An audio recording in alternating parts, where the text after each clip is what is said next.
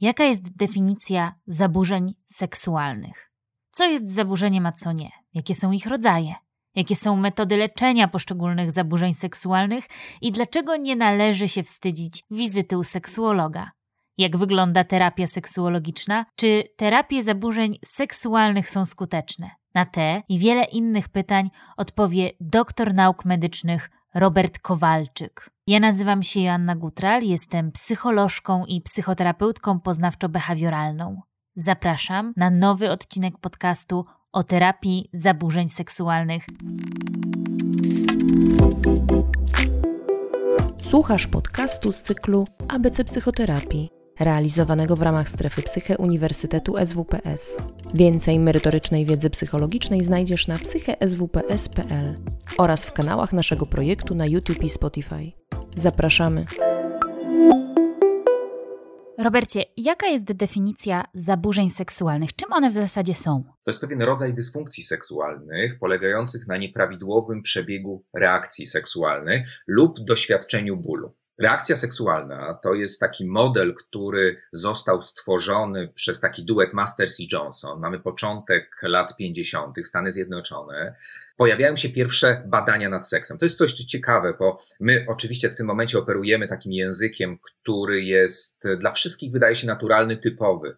E, ale seksuologia to też nauka. E, seksuologia to nie tylko intuicje. No i XX wiek to jest wiek, w którym rzeczywiście bardzo wiele dowiedzieliśmy się o seksie, o seksie z różnych perspektyw, psychologicznej, społecznej, ale też właśnie medycznej, czy na przykład e, w kontekście psychologii. I reakcja seksualna, model reakcji seksualnych, e, znowu wrócę do tego duetu Masters i Johnson, oni stworzyli taki model, który no, opisuje można powiedzieć, najbardziej w sposób uporządkowany, czym jest reakcja seksualna. Czyli reakcja seksualna, fizjologia reakcji seksualnej polega na tym, że jest pobudzenie, faza plateau, czyli faza stabilności, faza orgazmu i faza e, odprężenia. I jeżeli myślimy o dysfunkcjach seksualnych, synonimem są e, zaburzenia seksualne dla określenia dysfunkcji, to wtedy pojawiają się jakieś odchylenia od tego procesu. To znaczy, ten proces nie przebiega w sposób typowy czy naturalny. Mam takie poczucie, że w ciągu ostatnich dwóch minut usłyszeliśmy więcej niż przez cały okres edukacji szkolnej na temat seksu e, od ciebie właśnie. No i zastanawiam się, jak przy braku jakiejkolwiek edukacji seksualnej w szkołach my możemy rozpoznawać, że być może dysfunkcja seksualna to jest coś, co nas w tym momencie spotyka.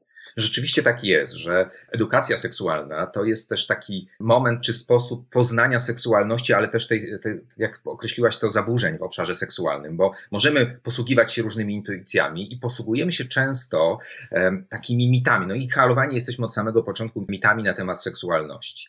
E, I powiem to na przykładzie, bo skąd my wiemy?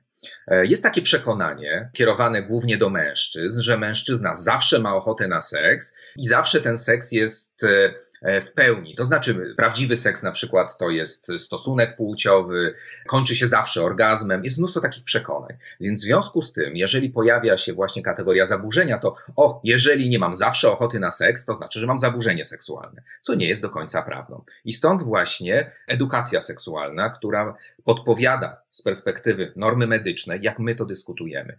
I rzeczywiście mamy określone kryteria. Te kryteria również nie są kryteriami intuicyjnymi, tylko to są oparte na rzetelnych badaniach, na klasyfikacjach. Mamy międzynarodową klasyfikację chorób i zaburzeń, która definiuje nam, co to jest dokładnie dysfunkcja czy też zaburzenie seksualne. I w tej klasyfikacji jest takie określenie, znaczy ja oczywiście to skracam, że jeżeli chcemy mówić o dysfunkcji seksualnej, e, to musimy pamiętać o tym, że seks czy, doświadczenie seksualne to nie jest takie działanie 100 na 100%. To znaczy, w definicji pojawia się coś takiego, że występuje dysfunkcja w prawie wszystkich okolicznościach. To znaczy, weźmy dla przykładu zaburzenia erekcji, czyli mamy mężczyznę, który obserwuje u siebie problem z erekcją. I teraz tak, podejmuje 10 kontaktów seksualnych i na tych 10 kontaktów seksualnych jest 9 ok. Raz mu się zdarzyło ten problem z erekcją. To my tego nie definiujemy jako zaburzenie seksualne. To jest coś, co jest bardziej typowe. Czyli można powiedzieć, że różne problemy w sferze seksualnej, na przykład takie, że nie, wiem, nie mamy ochoty e, czasem na seks, pojawia się problem z erekcją, przedwczesny wytrysk, pojawi się jakiś rodzaj bolesności, to jest coś typowego. Ale jeżeli zaczyna to dominować w relacji seksualnej, to znaczy, załóżmy, że przyjąłem ten odcinek 10 kontaktów seksualnych i nie wiem, na 9 się zdarza, na 8 się zdarza, to my wtedy rozpoczynamy w ogóle tą dyskusję. To jest pierwsza rzecz. Druga rzecz to też odcinek czasu. E, jeżeli coś zdarzyło się w ciągu miesiąca częściej, ale potem już e, samoistnie na przykład ustąpiło, no też tego nie do końca stosujemy tego określenia dysfunkcji. E, w klasyfikacji jest pół roku, czyli Zobacz, musi być pół roku i dominować w relacji seksualnej, i dopiero wtedy my rozpoczynamy z punktu widzenia normy medycznej dyskusję o dysfunkcji. Dlaczego o tym mówię? Bo dałem przykład zaburzeń erekcji. To jest taki przykład, który też nie bez przyczyny podaję, bo nie wiem, otwiera się teraz telewizor i słyszy się, czy tam słucha się radia, e, mnóstwo reklam na środki poprawiające potencję. Czyli może być taka też przekonanie, że jeżeli cokolwiek, nie wiem, pojawi się, nie wiem, raz na jakiś czas, pojawi się jakikolwiek problem, to trzeba, o, wjechać z farmakoterapią i już się, prawda, stymulować, żeby to było 100 na 100, e, zawsze 100%. Ja często stosuję taką analogię do sportu, że teraz jest takie przekonanie, ono wypływa e, właśnie z mnóstwa z takich przekonań społecznych, że seks to ma być dalej, wyżej, głębiej e, że to jest taka dyscyplina sportowa. Jeżeli tego nie ma, takiego wzmacniania, pełnej sprawności, ulepszania tego, to znaczy, że coś jest słabego, a to jest nieprawda. No dobra, ale powiedziałeś też o tej farmakoterapii, o tych, e, no, po pierwsze, stereotypach, e, które nas zalewają zewsząd, e, po drugie, tych reklamach, które oferują magiczne pigułki, które natychmiast rozwiążą nasz problem. No więc mi się uruchamiają na to dwa pytania. Pierwsze, jakie w ogóle są zaburzenia seksualne i czy część z nich i zaczyna się w głowie. A drugie moje pytanie jest takie: no właśnie, czy taka farmakoterapia z reklamy środków bez recepty to jest y, skuteczny pomysł na rozwiązywanie swoich problemów w strefie seksualnej, czy jednak wizyta u specjalisty? I myślę sobie, że to pytanie tendencyjne wskazujące na odpowiedź. Na pewno wizytę u specjalisty, ale wróćmy do, do początku, bo zadałaś coś, co też jest kluczowe w kontekście dyskusji o dysfunkcji, e, to znaczy o przyczynę dysfunkcji. Zdarza się tak, że dysfunkcja ma przyczynę somatyczną, biologiczną, no pochodzącą na przykład z choroby, na którą w danym momencie osoba choruje, ale też może być e, dysfunkcja, która właśnie ma swoje podłoże e, psychogenne, czyli właśnie psychologiczne. I trochę odpowiadając od końca, że jakby rodzaj terapii zależy od przyczyny. I stąd ten specjalista jako, jako tutaj mm, osoba, która trochę no, jakby ustawia to leczenie, czyli, czyli jakby profiluje to leczenie.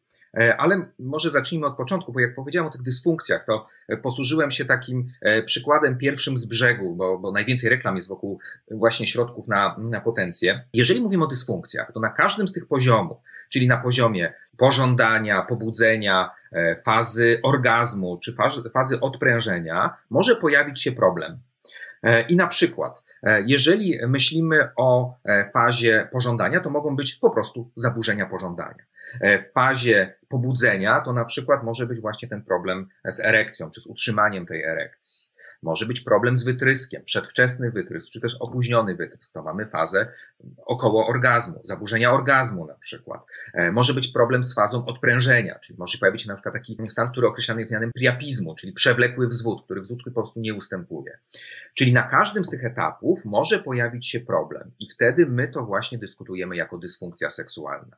U kobiet może pojawić się bolesność w czasie stosunku. To również jest dyskutowane jako E, dysfunkcja seksualna, czy coś, co teraz jest takim języczkiem uwagi wielu specjalistów, czyli nadmierny popęd seksualny. Hiperseksualność to też jest taki coś, co wpisuje się w ten katalog mm, dysfunkcji seksualnych. I teraz tak, jeżeli myślimy o dysfunkcjach, to kolejny taki też element, no, zabrzmi to strasznie edukacyjnie, e, to jest tak, że zastanawiamy się i stąd ta potrzeba trochę specjalisty, jak ta dysfunkcja, mm, jakby jak umiejscowić tą dysfunkcję jakby w całości życia seksualnego seksualnego. Czy ona ma na przykład charakter uogólniony czy sytuacyjny? O co chodzi? Załóżmy, że ktoś ma problem z pożądaniem do swojej partnerki czy do swojego partnera, ale generalnie, jak widzi inne osoby, to jest, to, to jakby nie ma problemu z tym pożądaniem. Czyli my musimy sprawdzić też właśnie, czy przyczyna jest e, uogólniona, czy, czy, czy właśnie sytuacyjna, czyli konkretnej na przykład osoby nie dotyczy. Dlaczego o tym mówię? Bo na przykład jak do mnie przychodzą e, pary, to często pojawia się taki, taki wątek, e, mój, mój partner, moja partnerka mnie nie podnieca, już, już ten seks jest słaby, natomiast fantazuję o innych osobach i czuję się pobudzony, czy nawet e, miałem kontakt z innymi osobami i czułem się spełniony, a tutaj w relacji tego nie ma. Kolejny taki element to, czy to towarzyszyło to od zawsze. Bo też mamy takie osoby, które mogą być, nie, ja od zawsze miałem z tym problem. Częściej się zdarza to, że mają charakter nabyty, czyli było wszystko dobrze, coś się stało, no i właśnie spadła ta jakość życia, e, życia seksualnego. I właśnie dlatego, żeby to uporządkować, jest potrzebny specjalista. Specjalista e, seksuolog kliniczny, e, lekarz czy, e, czy psycholog, bo e, w Polsce specjalizacje z zakresu seksuologii klinicznej mogą robić dwie grupy, czyli lekarze i psycholodzy. No dobra, to kto na pierwszą konsultację? Jeżeli mam taką myśl po wysłuchaniu tej dotychczasowej Twojej wypowiedzi, że chyba jednak powinienem albo powinnam skorzystać e, z takiej wizyty u specjalisty, e, do kogo? Do seksuologa, do lekarza seksuologa, to znaczy, mamy modele i mamy, można powiedzieć, coś bardziej pragmatycznego czy, czy, czy typowego. Dostęp do seksuologów jest trudny. Jak patrzymy z perspektywy nie wiem, Warszawy, Krakowa czy dużych miast, to, to z reguły e, jakby tych specjalistów jest wielu, ale w innych ośrodkach jest mniej i, i może po prostu tego, e, do tego specjalisty jest trudno e, dotrzeć, więc nieczęsto mamy taki wybór w ogóle, czy możemy iść do psychologa, seksuologa, czy do lekarza seksuologa. W mojej ocenie trochę to nie ma znaczenia.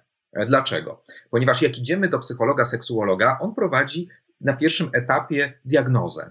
E, jeżeli prowadząc wywiad seksuologiczny uzna, że potrzebna jest e, medyczna diagnoza, to on na pewno wyśle do innego specjalisty, który tą część somatyczną zbada. I też jeżeli myślimy w ogóle o seksuologii czy leczeniu problemów seksualnych, to najczęściej jest to leczenie w zespole, to znaczy jest lekarz właśnie seksuolog i psycholog seksuolog. I najczęściej oni współpracują ze sobą. Więc tak naprawdę ta pierwsza wizyta, czy pójdziemy do psychologa seksuologa, czy do lekarza seksuologa, nie ma większego znaczenia. Tutaj wywiad i tak jest uzupełniany, to znaczy medyczny o psychologiczny i psychologiczny o medyczny, ale dalszy krok, czyli w jakiś sposób zbudowanie tej diagnozy, będzie warunkować, do którego specjalisty e, lepiej się udać, bo na przykład to będzie psychoterapia wspomagana farmakoterapią, e, czy sama psychoterapia, czy sama farmakoterapia. Powiedziałeś już o tym, że w, w, gabinecie spotykasz się z parami, i myślę, że to też otworzyło taki kawałek do dyskusji, że właśnie z takiej konsultacji mogą korzystać pary. Rozumiem, że można korzystać indywidualnie. Zastanawiam się, czy z konsultacji seksuologicznej mogą korzystać osoby niepełnoletnie.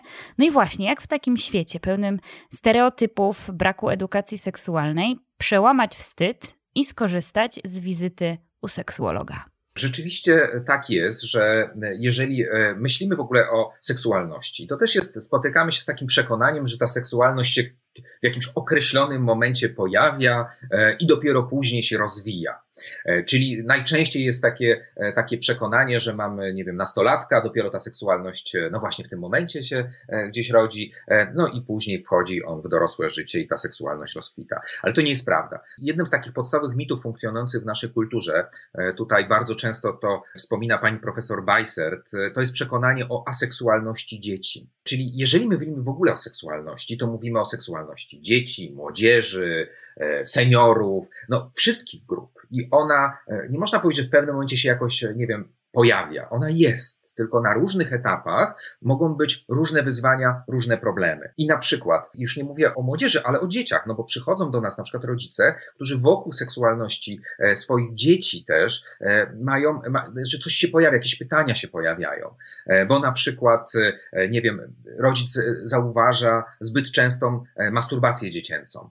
No i przychodzi do specjalisty i po prostu też omawia tą seksualność.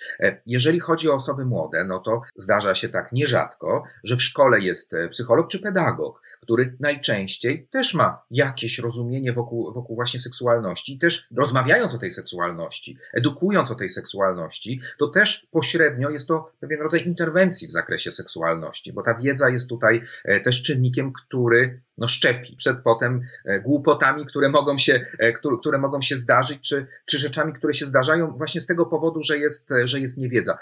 Mówimy o dysfunkcjach i jestem o tym święcie przekonany, że wielu dysfunkcji moglibyśmy uniknąć, gdybyśmy mieli dobrą edukację seksualną, gdybyśmy mieli wiedzę z zakresu seksualności.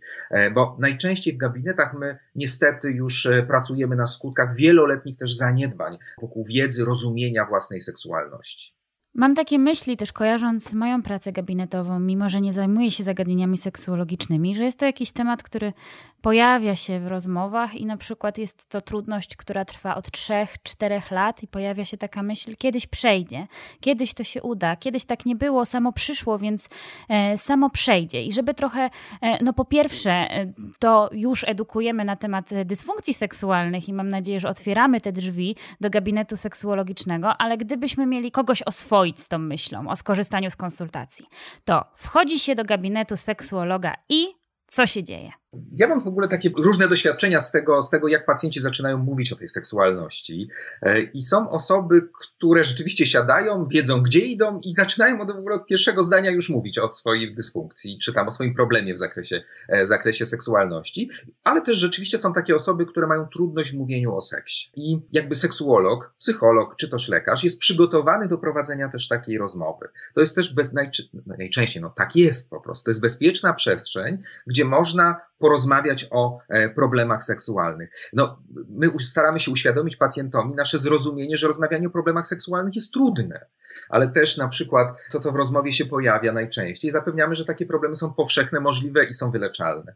Bo zdarza się, że pacjent przychodzi z takim poczuciem, ja jedyny na świecie, prawda? Albo, albo wiem, że ktoś, ale to na pewno ja jestem jednym z nietypowych pacjentów. To jest nieprawda. No najczęściej, no, nie bez przyczyny mówię o klasyfikacjach, nie, nie bez przyczyny mówimy o pewnych problemach, e, bo pokazuje to pewną powszechność tym problemu. Wiesz co, ja mi się wydaje, że ostatnie lata, ja już 15 lat pracuję w seksuologii e, i, i zauważyłem, że pojawienie się właśnie reklam nawet, środków e, na potencję, też w jakiś sposób jest emancypujące, że osoby już, już, no już tak to jest powszechne i weszło to do takiego powszechnego e, języka, jakby mówienie o pewnych rzeczach, nawet w formie, w formie żartu, e, jakby parafrazy określonych reklam, że to też jest coś naturalnego, bo jeżeli słuchamy od rana do wieczora w telewizji, w radiu, że, no, nie wiem, konar ma płonąć, to, to, to, to, to jest tak, że jakoś, jakoś oswajają się z tą seksualnością.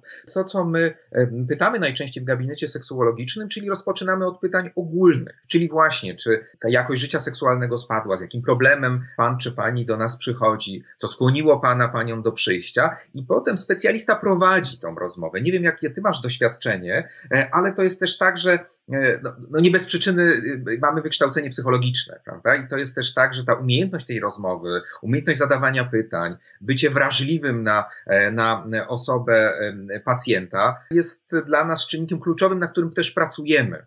E, I, i, i też posiadamy jakby wokół tego obszaru kompetencje. No istotne jest empatyczne, nieoceniające pełne zrozumienia podejście, co jest też naszym dekalogiem. Jak najbardziej. Zawsze wydaje mi się to bardzo trudne, że osoby przez tak długi okres mierzą się z takim cierpieniem z powodu tego, czego doświadczają, e, i zawsze z dużą radością spotyka się to, że e, zdecydowały się sięgnąć po pomoc. Robercie, na czym polega terapia seksuologiczna i w ogóle jakie są dane na temat skuteczności terapii zaburzeń seksualnych? Jeżeli popatrzymy na e, skrypt, czy jakby jak prowadzić terapię seksuologiczną, to po pierwsze, no, oczywiście mamy dane, które mm, dyskutują e, jakby typy i częstość określonych rozpoznań. I terapia jest zależna właśnie od tego, jakie rozpoznanie postawimy. To też e, chciałbym na to zwrócić uwagę, to nie jest jakiś e, ciąg przypadkowych działań. My mamy bardzo określone algorytmy postępowania w zależności od tego, co identyfikujemy u, e, u pacjenta.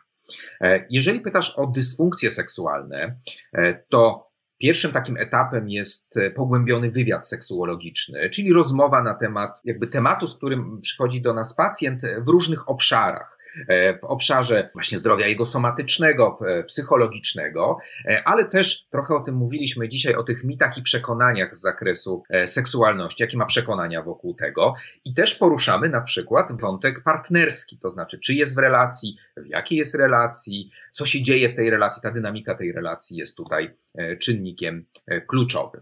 Identyfikujemy cztery obszary, czyli właśnie biologiczny obszar, który może leżeć u przyczyny problemu, e, obszar e, społeczny, czyli te mity, e, obszar psychologiczny, czyli cały szereg tych czynników psychologicznych, które mogą to modulować, zmieniać i obszar relacji partnerskich. to najczęściej są, no oczywiście w zależności od typu rozpoznania, dwa, trzy spotkania diagnostyczne, później podejmowana jest decyzja, co dalej. To znaczy, pokazywany jest pacjentowi pewien model rozumienia. Ja pracuję e, w terapii poznawczo-behawioralnej, więc e, tak zwana konceptualizacja pacjenta i też jakiś sposób odzwierciedlenie tego no, w dyskusji z pacjentem a propos rozumienia tego, co się z nim, e, z tym pacjentem dzieje. I później, w zależności od tego, gdzie identyfikujemy przyczynę, to jest psychoterapia, klasyczna, można powiedzieć, psychoterapia, nakierowana oczywiście na ten problem, z którym pacjent przychodzi, i równolegle e, zdarza się nierzadko, że jest również ten pacjent pod opieką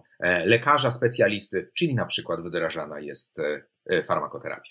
Czy istnieją zaburzenia seksualne, które są typowe dla wieku? To znaczy, występują one w jakimś wieku częściej, możemy się ich spodziewać, możemy antycypować, że takie problemy mogą się pojawić i powinniśmy czym prędzej skorzystać z właściwej pomocy. Rzeczywiście tak jest, że identyfikuje się w zależności od e, wieku pacjenta e, pewne czynniki, które sprzyjają pojawieniu się dysfunkcji seksualnych. E, ale ja przejdę może od takich badań, które, badań seksualności Polaków profesora Izdebskiego i tam w tych badaniach pojawiło się takie pytanie, które też trochę otwiera myślenie o, o, o dysfunkcjach seksualnych. Czy kiedykolwiek coś panu, pani utrudniało, przeszkadzało w odbyciu aktywności seksualnej? No i, i co się okazało takim punktem pierwszym, który w jakiś sposób, można powiedzieć, jest trochę trochę niezależny od wieku. E, zmęczenie, stres jest pierwszym czynnikiem. Czyli właśnie, e, mamy osoby e, młode, przepracowane, mamy osoby dojrzalsze, które na przykład zmagają się ze stresem, na przykład wynikającym ze, ze zdrowia somatycznego, który ma swoje umiejscowienie w tym zdrowiu somatycznym i problemach wokół tego. Czyli zmęczenie, stres jest pierwszym czynnikiem i tutaj 21% mam przed sobą te dane, 21% mężczyzn i 31% kobiet powiedziało, rzeczywiście tak, to był pierwszy czynnik, który zakłócił moją sferę seksualną. Co mnie zaskoczyło? Drugi element to obawa przed niechcianą ciążą. Znaczy zaskoczyło i zasmuciło zarazem. Żyjemy w czasach, kiedy jest skuteczna antykoncepcja, która ogranicza prawdopodobieństwo zajścia w ciążę, no, no zbliżone ono jest do zera. E, a są osoby, które mówią, że w trakcie kontaktu seksualnego obawiają się tej ciąży, czyli wbudowują sobie trochę lęk a lęk to jest e, źródło bardzo wielu różnych problemów seksualnych. Więc tutaj na przykład dobranie skutecznej antykoncepcji e, byłoby czynnikiem, który właśnie zmniejszyłby ten, ten generator dysfunkcji, jakim jest lęk. Kolejny element to trochę też niezależny od wieku, choroba czy złe samopoczucie. W tym momencie powstaje bardzo wiele różnych subdyscyplin w seksuologii. Kardioseksuologia, onkoseksuologia i tak dalej, i tak dalej, i tak dalej. Chodzi o to, że e, pacjenci z określonymi problemami somatycznymi, na przykład pacjenci kardiologiczni, o wiele częściej u nich pojawiają się różnego typu problemy seksualne. Dlaczego te dyscypliny powstają i dlaczego lekarze są edukowani w tym obszarze, że na przykład jeżeli taki pacjent jest prowadzony kardiologicznie, to równocześnie zwraca mu się uwagę, że mogą pojawić problemy natury seksualnej i jak one się pojawią, to żeby na pewno o tym powiedział, ponieważ mamy skuteczne leczenie. I to jest bardzo ważny moment, żeby powiązać czy zrozumieć, e, jeżeli chodzi o przyczynę dysfunkcji, że ona może mieć przyczynę w, na przykład w, nie wiem, w cukrzycy, w miażdżycy, e, ale długie nieprzyglądanie się temu, czy jakieś bagatelizowanie tego spowoduje, że bardzo szybko nałożą się na to czynniki tak zwane psychogenne, które rozpędzą błędne koło. To znaczy e, lęk, strach, e, spowoduje e, na przykład ucieczkę od kontaktów seksualnych, ograniczenie tych kontaktów seksualnych, to jeszcze większe napięcie wygeneruje, żeby ponownie je rozpocząć i wzmocni to dysfunkcję. Więc chciałbym zwrócić uwagę, że w każdym wieku może pojawić się problem. No, tutaj wspomniałem o problemach somatycznych, no ale na przykład takie rozpoznanie jak depresja bardzo silnie koreluje, czy jest bardzo duża zależność pomiędzy depresją e, a zaburzeniami seksualnymi. Nawet często depresja jest jednym, znaczy zaburzenia seksualne są jednym z sygnałów, e, sygnałów zaburzeń e, depresyjnych. Więc przyjrzenie się temu i właśnie przyjrzenie się, nazwijmy tej, tej bazie, tej głównej, głównemu czynnikowi destabilizującemu życie seksualne, no jest tutaj kluczowe i ono jest też niezależne od, od partnera czy partnerki. Kolejny taki element, który Polacy jakby jakby identyfikują, e, to obawa, że się nie sprawdzę w seksie. I to ciekawe, bo mniej kobiet, e, e, mężczyźni częściej tego się obawiają, co wynika też z takiego przekonania, że mężczyźni, to co powiedziałem na samym początku, zawsze mają ochotę na seks, zawsze są gotowi do działania i, i to sprawdzenie w seksie jest też takim istotnym elementem tożsamościowym, że facet to musi zawsze być sprawny, bo jak nie jest sprawny, to pytanie, czy jest facetem. E, ja oczywiście to spłycam, ale e, to wynika z takich badań, e, które odnosiły się do tego, co sprawia, znaczy do takiego pytania, co sprawia, że mężczyźni czują się bardziej męscy, to właśnie sprawność seksualna. Jest tam na samym, na samym wierzchu. U kobiet to też jest czynnik, który może zakłócać seksualność. To jest jakby poczucie własnej atrakcyjności. E, I też ono jest e, niezależne od wieku. E, I co ciekawe, może się wydawać, że to poczucie atrakcyjności, no nie wiem, dla wielu osób intuicyjnie, że ono spada z wiekiem. Odwrotnie. Okazuje się, najbardziej mają największe poczucie własnej nieatrakcyjności nastolatki i młode kobiety z wiekiem dojrzałość powoduje, że akceptacja wokół własnego ciała wzrasta e, i w związku z tym no, też te czynniki związane ze swobodą w seksie ułatwiają doświadczanie przyjemności seksualnej. Czyli e, no, można powiedzieć, że mężczyzna bardziej obawia się, czy się sprawdzi, e, a, a tutaj patrząc z perspektywy tych badań, to poczucie własnej atrakcyjności u kobiet jest czynnikiem, które no, właśnie też może powodować duże spięcie w relacji seksualnej.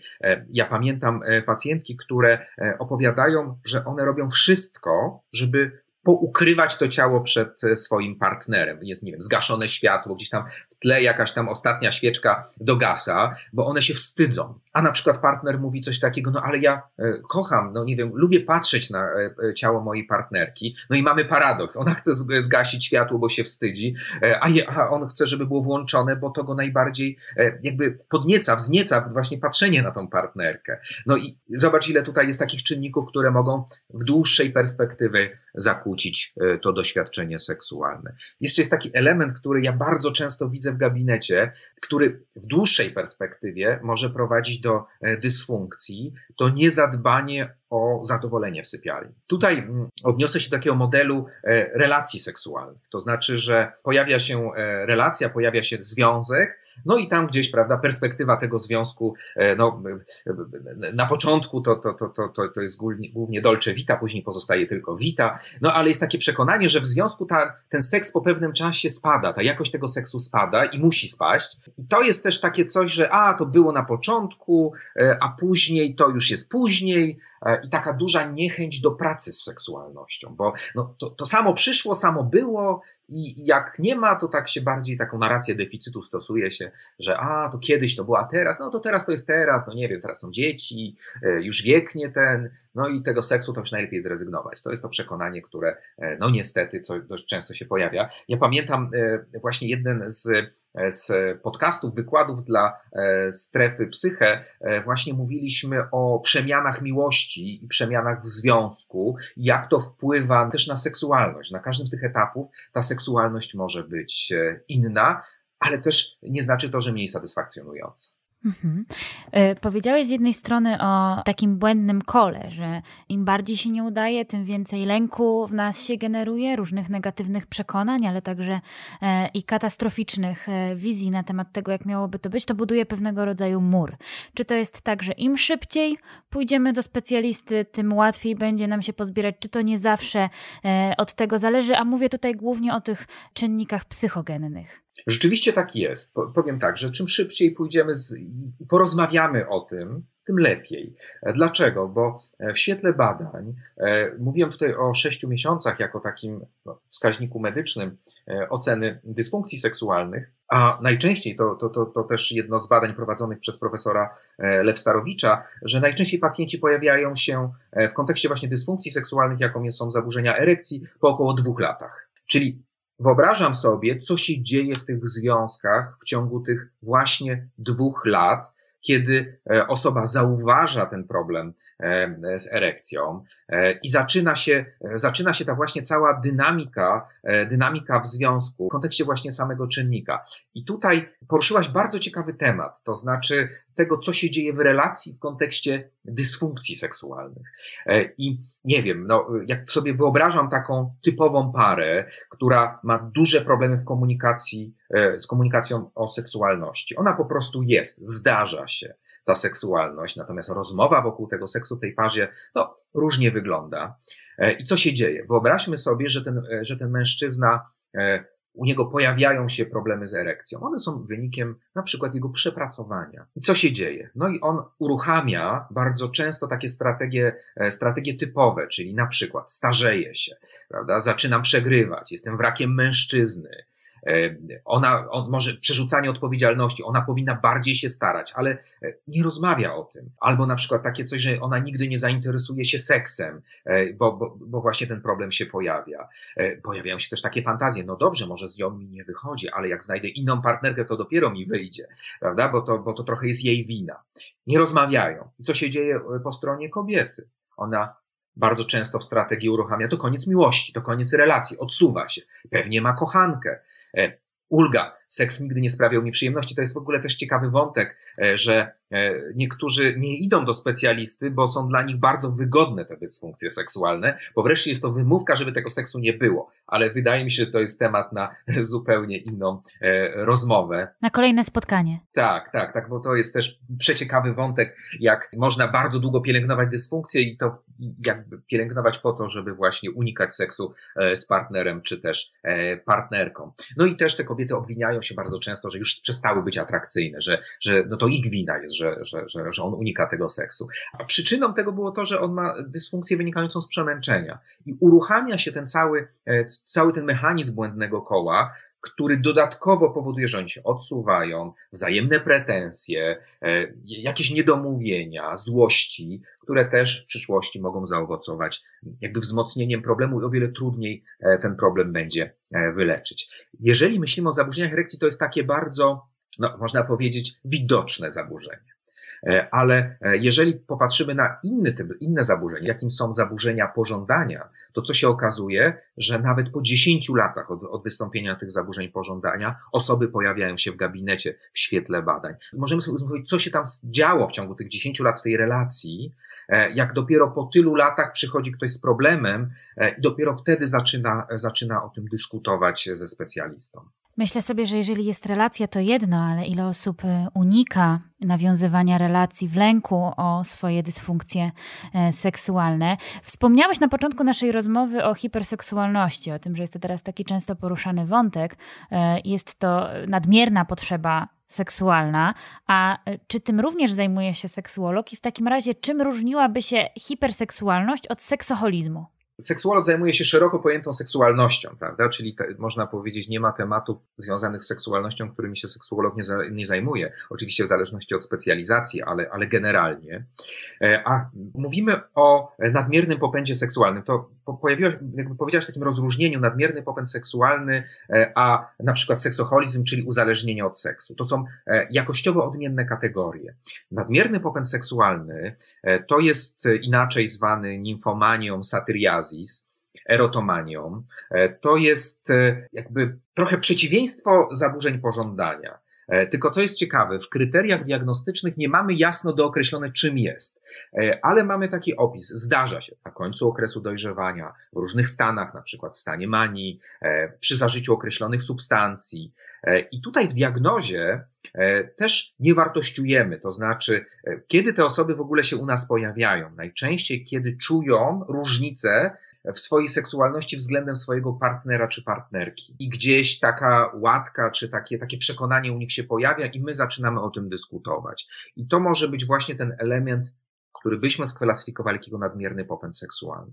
Ale nie jest to to samo, co uzależnienie od seksu.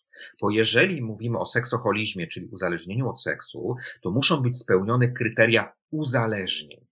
I w tym kryterium uzależnień takimi dwoma czynnikami najsilniejszymi to jest kontrola i cierpienie.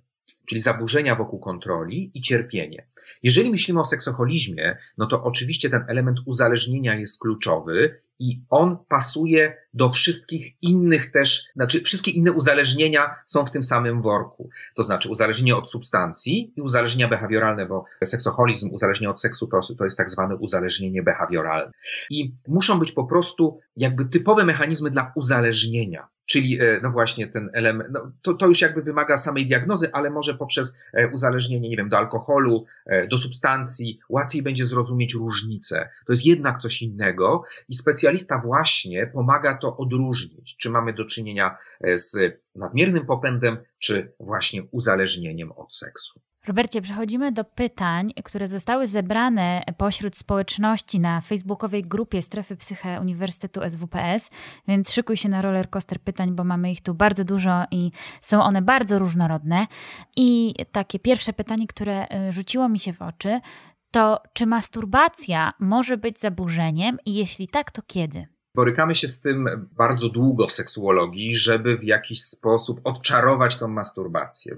E, masturbacja samej swojej istoty nie jest zaburzeniem. Oczywiście pewne formy, jak wielu różnych zachowań seksualnych, mogą być uznane, ale samej swojej istoty jest czynnikiem typowym, naturalnym, a nawet wspierającym seksualność. W związkach często masturbacja pełni taką funkcję wyrównania potrzeb, potrzeb seksualnych w relacji, czyli jest czymś typowym. Zdarza się, że ta masturbacja przyjmuje taki, taki element, który no, my jako seksuolodzy identyfikujemy jako, jako pewien problem w obszarze seksualności. Na przykład no, uzależnienie, prawda? Uzależnienie od masturbacji też jest, ale od wielu innych rzeczy też może być. Czyli e, to nie jest coś akurat, że ta masturbacja, tylko po prostu masturbacja została wpleciona w mechanizm e, uzależnienia. No, kiedy łamana jest norma prawna, czyli na przykład masturbacja nie wiem, w miejscu publicznym, masturbacja, na przykład e, wbrew czyjejś woli, to wtedy oczywiście my to też e, dyskutujemy. To też zależy od etapu rozwojowego, to znaczy, wspomniałem wcześniej o masturbacji dziecięcej i w przypadku masturbacji dziecięcej na przykład identyfikuje się coś takiego, no, że mamy masturbację tak zwaną rozwojową, typową dla, dla wieku, ale mamy tak zwaną masturbację zastępczą, czyli kiedy masturbacja zaczyna pełnić funkcję radzenia sobie z problemem. Czyli nie jest ta, ta funkcja swoista, tylko nieswoista i na przykład mamy osobę, która, nie wiem, po to, żeby poradzić sobie z lękiem, zaczyna się masturbować. E, ale to wtedy e, no, wykorzystuje jakby narzędzie, jakim jest masturbacja, do poradzenia sobie z problemem. Czyli generalnie masturbacja nie jest w ogóle dyskutowana w seksuologii jako zjawisko problematyczne. Dopiero określone typy tej masturbacji mogą być tak e, uznane to jest pokłosie, w ogóle myślenie wokół masturbacji jako problem, e, to musimy pamiętać w ogóle skąd pojawiły się dyskusje wokół oceny zachowań seksualnych w seksuologii, e, czy, czy w nauce, czy, e, czy, czy, czy właśnie w świadomości. Początkowo normy religijne zostały przełożone na, na język prawny, a w wieku XIX na język medycyny. E, wiek XX to jest wiek właśnie wyciągania tego z klasyfikacji różnych typów e, różnorodności seksualnych, bo one z samej swojej istoty nie są uznawane za nienormatywne, tylko właśnie można powiedzieć ten e, element światopoglądowy spowodował, że one się tam znalazły i medycyna zaczęła być używana jako narzędzie do patologizacji tych zachowań. Kolejne pytanie, jesteś gotowy? Tak. Bo to myślę pytanie rzeka. Jaki jest związek oglądania pornografii z występowaniem zaburzeń seksualnych? Och, to jest pytanie nie tylko rzeka, to jest pytanie ocean. Tutaj mm, powiem, że jestem właśnie na etapie przygotowania w, do audycji, którą prowadzę w TOK FM z dr Krasowską i zaprosiliśmy tam autora książki porno, Roberta Ziembińskiego. Ta książka niebawem pojawi się na rynku. E, I e, autor e, spróbował przedyskutować właśnie zjawisko pornografii z różnych perspektyw. I trochę też od mitologizowania tej, czy, czy pornografia stała się takim trochę chłopcem do bicia i, i jakby wszystkie problemy świata są e, właśnie skupi, skupiane czy, czy skupione na tej dyskusji, że to na pewno, na pewno pornografia. W świetle badań to tak nie wygląda e, do końca. E, rzeczywiście pornografia może wzmacniać pewne rzeczy i jest mnóstwo badań, które pokazują, pokazują to, że jakby dla wielu osób może być ona problematyczna, ale w świetle tych badań skala tego nie jest wcale taka duża. że rzeczywiście tak, ale i uważanie, że pornografia jest e, jakby źródłem e, dysfunkcji, zła i, i tak dalej, no jest, jest tutaj e, trochę moim zdaniem przekonaniem na wyrost. Ale rzeczywiście zauważono, że pornografia wpływa na skrypt seksualny, czy może wpłynąć na skrypt seksualny. Polega to na tym, że pewne doświadczenia, które pojawiają się wokół pornografii. Jeżeli popatrzymy na, na seks pornograficzny, to po pierwsze to jest kształtowanie pewnego wyobrażenia na temat wyglądu. E, no nie wiem, każdy mężczyzna, znaczy mężczyźni są wybierani po warunkach, więc może być przekonanie o wielkości członka, szczególnie jeżeli właśnie nie ma edukacji. I tutaj znowu wracamy do tego, co powiedziałaś na początku, że zaimpregnowanie realną wiedzą spowoduje, że na pornografię trochę popatrzy się e, nie jak na skrypt do seksu, tylko na pewną bajkę o seksie. Przecież ktoś, kto, e, nie wiem, ogląda film, to nie myśli, że szczególnie film fantazy, to że nie myśli, że to jest tak jeden do jednego, a z pornografią e, takie przekonania często, przy pornografii takie często przekonania funkcjonują. A tutaj jest niezwykle istotne jakby zrozumienie, że pornografia to przede wszystkim film pornograficzny. Jak film, to mamy aktorów dobranych po warunkach do, tej, do, do, tego filmu. To są aktorzy, którzy też, no właśnie, tak jak powiedziałem, są przygotowani do tych ról, ale popatrzmy też na to, jak na film. To znaczy, załóżmy, że w pornografii scena trwa 45 minut, czy, czy nie wiem, e, film trwa 45 minut i on jest zmontowany z różnych scen. Czyli e, może pojawić się takie przekonanie, że no właśnie taka ekwilibrystyka wokół, wokół seksu jest czymś typowym, a to tak naprawdę było kręcone kilka dni. Osoby były na przykład na stymulantach, w związku z tym bardzo, e, zawsze ta erekcja była pełna, zawsze był ten orgazm, zawsze był wytrysk i że to tak wygląda rzeczywistość. A to jest pewnego rodzaju baśnie o seksie. I, i tu jest, to jest coś, że no właśnie tak, ten element krytycyzmu e, wokół, wokół samej pornografii, bo rzeczywiście, jeżeli popatrzymy na osoby młode, które nie mają doświadczenia, które nie mają edukacji seksualnej, to trochę traktują porno jak skrypt. E, czyli jest takie przekonanie, e, to też jak popatrzymy na pornografię, to ona jest w określony sposób konstruowana w zależności oczywiście od odbiorcy, ale najczęściej e, tym odbiorcą jest mężczyzna, e, mężczyzna i ta tania pornografa mainstreamowa jest tylko tak zbudowana. E, I w, tym, w tej pornografii wygląda to e, najczęściej tak, że to mężczyzna trochę używa kobietę. E, I głównie to on jest głównym aktorem, nazwijmy tej, e, tego filmu, czy e, głównym odbiorcą, ale też aktorem w takim sensie, że poprzez, poprzez identyfikację. I w związku z tym może być takie przekonanie, że no właśnie, najważniejszy jest orgazm mężczyzny, najczęściej ten orgazm kobiecy jest trochę pomijany w tej pornografii, więc wyobraźmy sobie taką młodą osobę, która wchodzi w taką, z takim skryptem do seksu i myśli tak, nie wiem, wchodzę do pokoju, dziewczynie majtki z hukiem spadają i 45 minut penetracji w różnych pozycjach. E, no, no bo tak wygląda to właśnie w, w filmie pornograficznym. E, co ciekawe, bo jak już tutaj powiedziałem o, e, o mężczyznach, to jeżeli popatrzymy na, jak wpływa na, na kobiety, to też ja zauważyłem to w badaniach się bardzo często pojawia, że na przykład kobiety krzyczą podczas orgazmu czy wydają dźwięki podczas orgazmu. E, I pojawiło się pytanie, czy rzeczywiście jest taka potrzeba. A okazuje się tak podskórnie, ona jest, ale nie wynika z samej chęci, nie wiem, krzyczenia czy wydawania dźwięków podczas orgazmu, nie wiadomo jakich, tylko właśnie, bo to jest taki skrypt w porno. I to jest trochę takie myślenie, że to jest nagradzanie partnera, e, bo, bo jeżeli e, nie będzie tego krzyku, to znaczy, że orgazmu nie było, bo tak w każdym filmie to wygląda. Więc jasne jest, że zmienia to trochę myślenie o seksualności, szczególnie właśnie bez tego backgroundu w postaci edukacji e, seksualnej. Skąd biorą się upodobania, praktyki i fantazje seksualne oraz dlaczego siła, agresja czy dominacja są czynnikami, które u niektórych mogą wywołać podniecenie? Tutaj doprecyzowuje e, nasz uczestnik, że pyta o BDSM. To jest pytanie bardzo złożone, ponieważ e, nie do końca wiadomo, co powoduje, że pojawia się tego typu preferencja. E, są różne koncepcje w psychologii, które to wyjaśniają. Są koncepcje, które się wręcz, wręcz są sprzeczne z, ze sobą.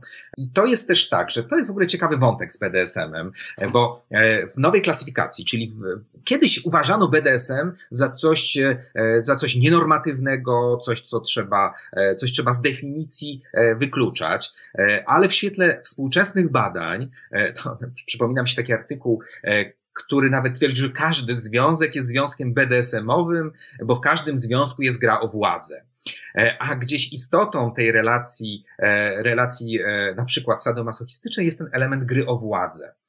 Ale wracając do, wracając do tego pytania i tego stwierdzenia, które oparte jest na badaniach i na tym, co współcześnie traktujemy jako normę w seksuologii, to w nowej klasyfikacji, czyli w klasyfikacji ICD-11, klasyfikacji, która się niebawem, niebawem pojawi, która stanowi no, podstawowe źródło konstrukcji czy dyskusji różnego typu rozumienia problemów seksualnych, znika nam tak zwany sadomasochizm konsensualny, czyli sadomasochizm, który jest oparty na zgodzie. Czyli jeżeli pojawia się obopólna zgoda, o, tutaj może powiem o takich elementach, które e, można powiedzieć e, w najbardziej ogólnym znaczeniu odróżniają normy od patologii, jak już tak używamy tego języka medycznego e, czy psychologicznego.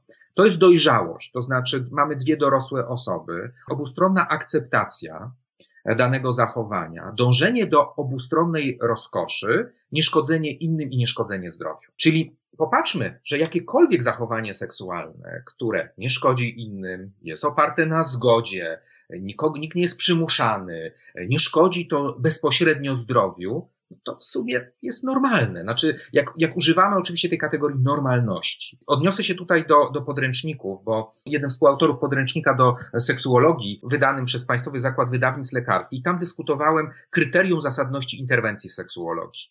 E, I właśnie zrozumienie tego, że ekspresja seksualna, można powiedzieć, jest, ktoś może mieć jako chce ekspresję seksualną, do momentu, kiedy nie narusza praw innych osób, to jest bardzo uwalniające, czyli nie, nie kategoryzujmy zachowań seksualnych, dopóki nie naruszają praw innych osób. E, I czy ktoś chce e, tego typu właśnie BDSM-ową praktykę, jak, nie wiem, fe, jakiś element fetyszu wprowadza, e, jakiś element gry miłosnej wprowadza, który w jego poczuciu może być nietypowy, do momentu, kiedy nie narusza praw innych osób, to jest typowy czyli nie podlega ocenie czy, e, czy wartościowaniu. Ja tutaj wspomniałem, rozmawialiśmy wcześniej e, o podręcznikach, że są takie, poruszajmy się w obszarze wiedzy naukowej. E, I odniesienie to dla mnie podręczniki, które są oparte o rzetelne badania, trochę podręczniki, które nie mają w sobie takiego wymiaru, no jak najmniej tego wymiaru światopoglądowego, jakby najszerzej byśmy to tak popatrzyli, chciałbym to tak ująć. To mamy podstawy seksuologii pod redakcją profesora Lew Starowicza i pani pani profesor Violetty Skrzypulek, czy książka pod tytułem Seksuologia pod redakcją e, Michała Lewstarowicza, Zbigniewa Lewstarowicza i pani profesor Violetty Skrzypulec. To są podręczniki wydane przez Państwowy Zakład Wydawnictw Lekarskich. Mamy podręcznik e, Seksualność człowieka Bancrofta, który jest takim, no można powiedzieć, największym, taką wręcz, wręcz no, no, no Biblią, jeżeli chodzi o, o, o, o rozumienie seksualności. Bancroft, jeden z dyrektorów, e, kierowników Instytutu Kinseya, jednego z najsławniejszych instytutów badań nad seksualnością e, na świecie. E, czyli czym więcej wiedzy, tym mniej właśnie tego typu dyskusji. Dobrze, że one są, ale e, co jest istotne? My teraz przechodzimy z dyskusji o seksualności, z dyskusji na, e, z poziomu, że zdrowie seksualne to brak dysfunkcji, na dyskusję zdrowie seksualne to nie tylko brak dysfunkcji, ale realizacja potencjału, czyli właśnie budowanie szczęścia w seksie i, i, i doświadczenia przyjemności w seksie, bo wcale to nie jest e, takie oczywiste. Jak też patrzę, jak to wygląda ta kondycja ogólnie, jeżeli chodzi o zdrowie seksualne, to wiele osób właśnie nie dba o tą seksualność, czy nie dba też o rozpoznanie e, swoich potrzeb w seksie. I jakby trochę wracając do tego pytania, że e, one są fajne, dopóki nie naruszają praw innych osób. Jeżeli osoby się godzą na tą aktywność seksualną, to, to, to, to, to my tego nie dyskutujemy, tylko budujmy, e, czyli należy budować tą swoją mapę przyjemności seksualnej, rozpoznawać, bawić się tym seksem, a nie używać czy, czy znajdować kategorii, które mają wykluczać albo, albo właśnie zabierać pewien rodzaj przyjemności.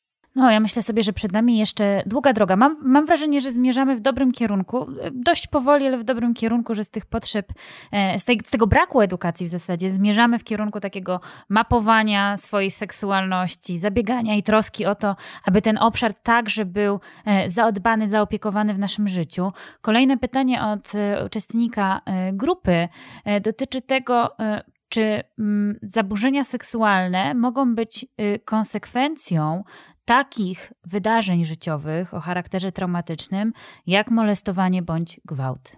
No tutaj ewidentnie mamy do czynienia ze złamaniem e, wielu norm. Normy partnerskiej, normy prawnej, e, normy społecznej i tak dalej, to jakakolwiek forma przemocy seksualnej powinna być e, od razu identyfikowana. E, I tutaj ten element cierpienia, dyskomfortu jest tutaj pierwszym wskaźnikiem, bo oczywiście bardzo często, no właśnie w myśleniu o gwałcie, myśli się o kontakcie genitalno-genitalnym między kobietą a mężczyzną i to głównie mężczyzna jest sprawcą. Ale ja prowadziłem też takie badania i dyskusje wokół, wokół mężczyzn ofiar, na przykład molestowania czy zgwałcenia, jak trudno się przebić właśnie przez tego typu myślenie, że to zawsze mężczyzna jest oprawcą, a, a kobieta jest ofiarą.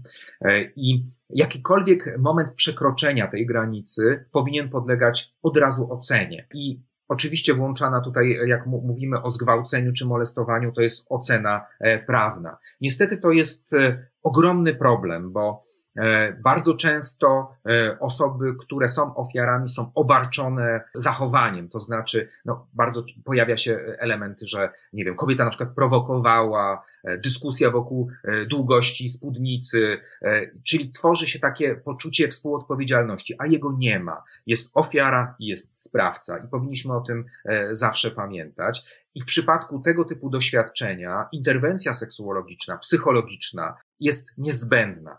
Ja wiem, że my trochę rozmawiamy mm, w takim wymiarze trochę pewnych baniek, no bo no nie każdego stać na przykład na taką interwencję e, seksuologiczną, ponieważ po prostu na przykład nie ma zasobów, żeby, żeby udać się do specjalisty, czy no nie wiem, w skrajnym przypadku nawet nie jest ubezpieczony, e, a, a gdzieś wymaga tego typu pomocy.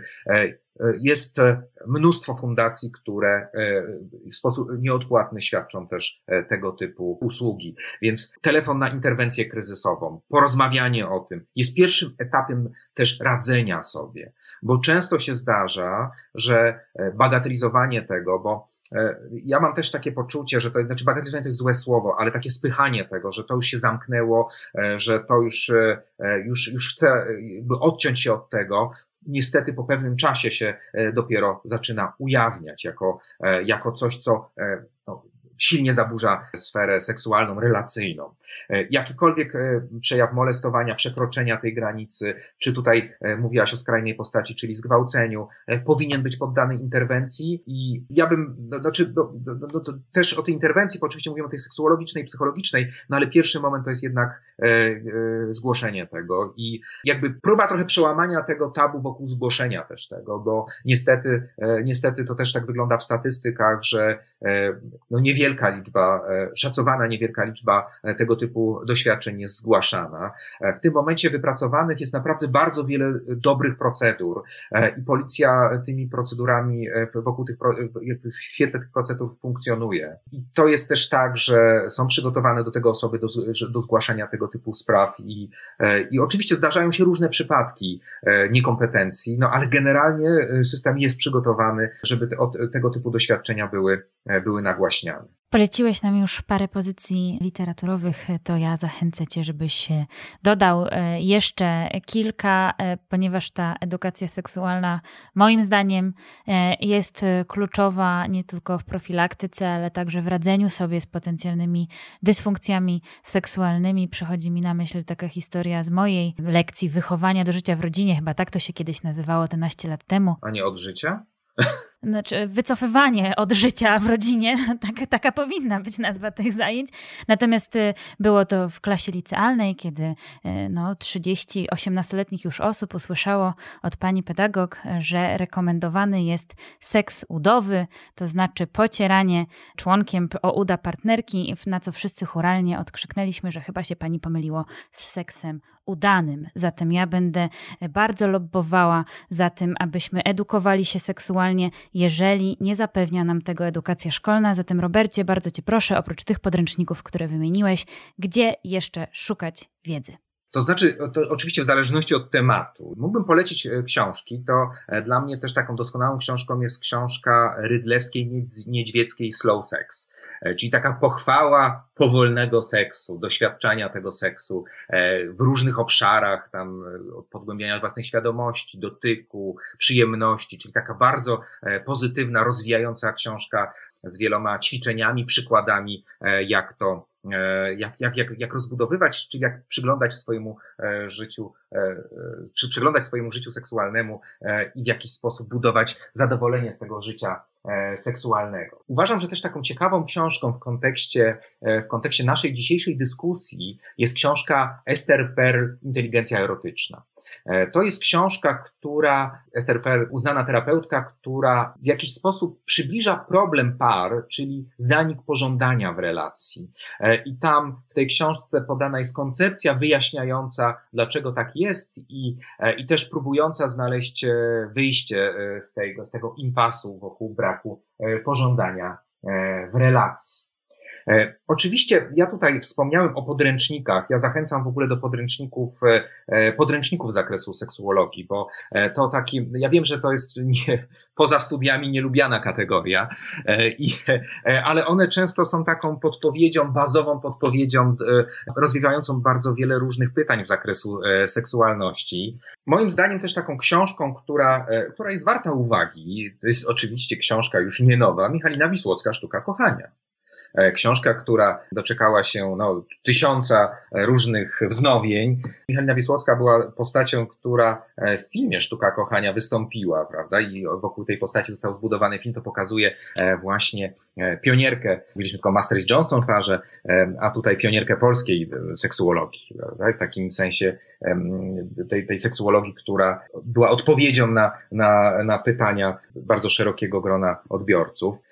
Coś, co jest na pewno przeciekające ciekawą książką. Może być książką momentami trudną. Historia seksualności Michela Foucault.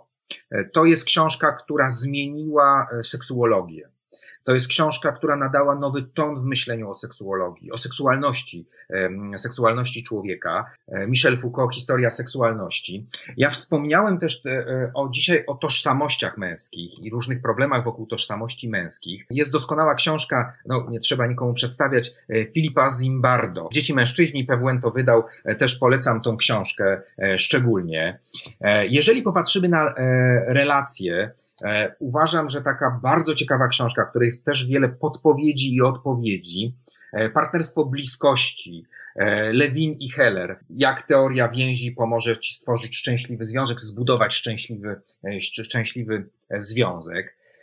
Mówiliśmy też o kwestiach związanych z przemocą i seksem. Tutaj moim zdaniem podpowiedzią i taką bardzo ciekawą książką jest książka pod tytułem Zbrodnia i seks Andrzeja Debko i Delfiny Delert. Książka, która w taki sposób popularno-naukowy opisuje, e, no właśnie, czym jest zbrodnia, to połączenie zbrodni seksu, ale w takim wymiarze też całej dyskusji w seksuologii, gdzie jest właśnie ta granica, o której rozmawialiśmy wcześniej, jak ją się określa e, i wiele, wiele przykładów e, doktor Debko podaje podaje w tej książce e, właśnie dyskusji wokół, wokół tego, e, tego tematu. No oczywiście są takie książki specjalistyczne, mówiliśmy dzisiaj o dysfunkcjach seksualnych, jest poradnik dla lekarzy e, Sławomira Jakimy, który jest takim skryptem, jeżeli chodzi o o dyskusję wokół, wokół seksualności. Tych książek jest mnóstwo, coraz więcej się po, pojawia. Tych książek, które dają e, jakby e, różny typ rozumienia seksualności.